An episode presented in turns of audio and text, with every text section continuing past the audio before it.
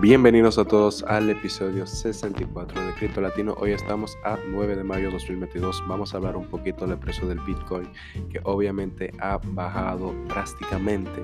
Eh, tenemos que hablar de porcentaje para que tengan una buena idea.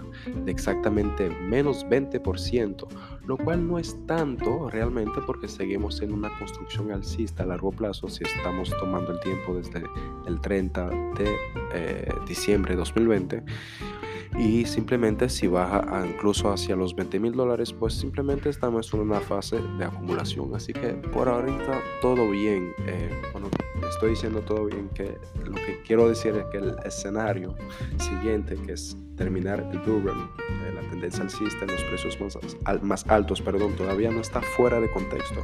Recuerden que cuando estamos en una tendencia bajista es principalmente cuando las ballenas están distribuyendo sus monedas y eso pasa siempre después de una fase de tomada de beneficios. O sea, la fase de distribución es algo que pasa cuando ya las ballenas entienden que han recuperado bastante beneficios y es tiempo de distribuir las monedas para los nuevos compradores que están aquí por la euforia, para no faltarse el tren y obviamente que van a perder su dinero. Así que no voy a decir que no se preocupen, obviamente lo que les voy a decir es lo mismo, estudien, investiguen, vean cómo se puede posicionar, eh, más de dos escenarios si es posible para que puedan proteger su capital, para tener un manejo de riesgo, un manejo de posicionamiento y un manejo de operaciones obviamente. Así que vamos a ver cómo se desarrolla el Bitcoin, si vamos a hablar un poco el mensual, todavía estamos dentro del rango, o sea, por debajo obviamente, pero tenemos un mes para cerrar arriba y estoy hablando de los 33 mil dólares Así que todavía vamos bien.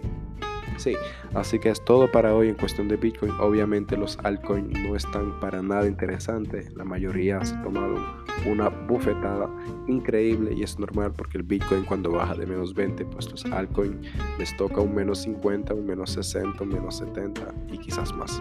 Así que vamos a hablar un poquito de noticia, empezando con una súper importante que es Instagram, que vaya a tomar los, va a implementar, perdón, los NFT, que son los tokens no fungibles, y van a poder aceptar la, el bloque de cadenas, perdón.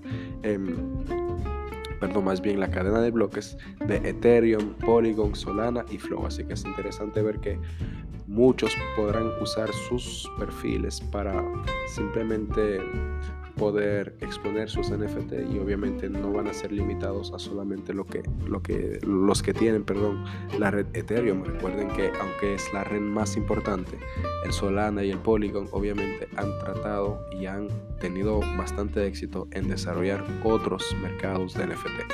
Así que es todo para esta noticia. Vamos a hablar un poquito de crypto.com que dice tiene más de 50 millones de usuarios en el mundo y eso es increíble porque estamos hablando de casi un tercio de la población mundial que posee criptomonedas. Recuerden que ahora mismo estamos a 160 millones de usuarios en criptomonedas, así que si ellos tienen 50 sería casi el tercio, lo cual sería increíble. Así que Quizás es una noticia que hay que tomar eh, con mucho despacio y ver cómo eso podría impactar el CRO que sea especulativo o que sea simplemente una verdad y por lo tanto toda esa inversión que tuvo crypto.com y los usuarios que los están usando obviamente van a poder eh, generar una demanda y una notoriedad bastante importante para crypto.com y los resultados a largo plazo.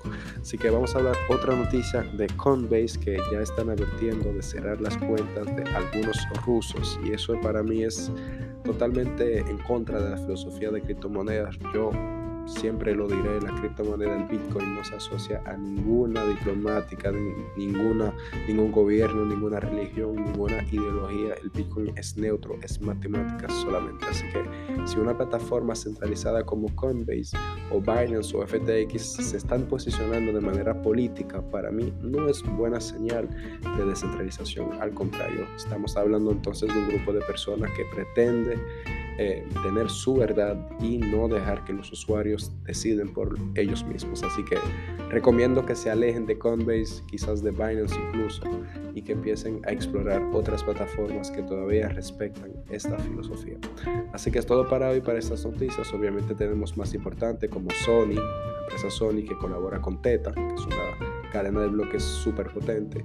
Y obviamente estamos también hablando de Luna, que va a prestar 1.5 billones de dólares en Bitcoin para mantener perdón, la estabilidad del UST, que es el stablecoin respaldado por el Bitcoin que ha creado Luna hace algunas semanas.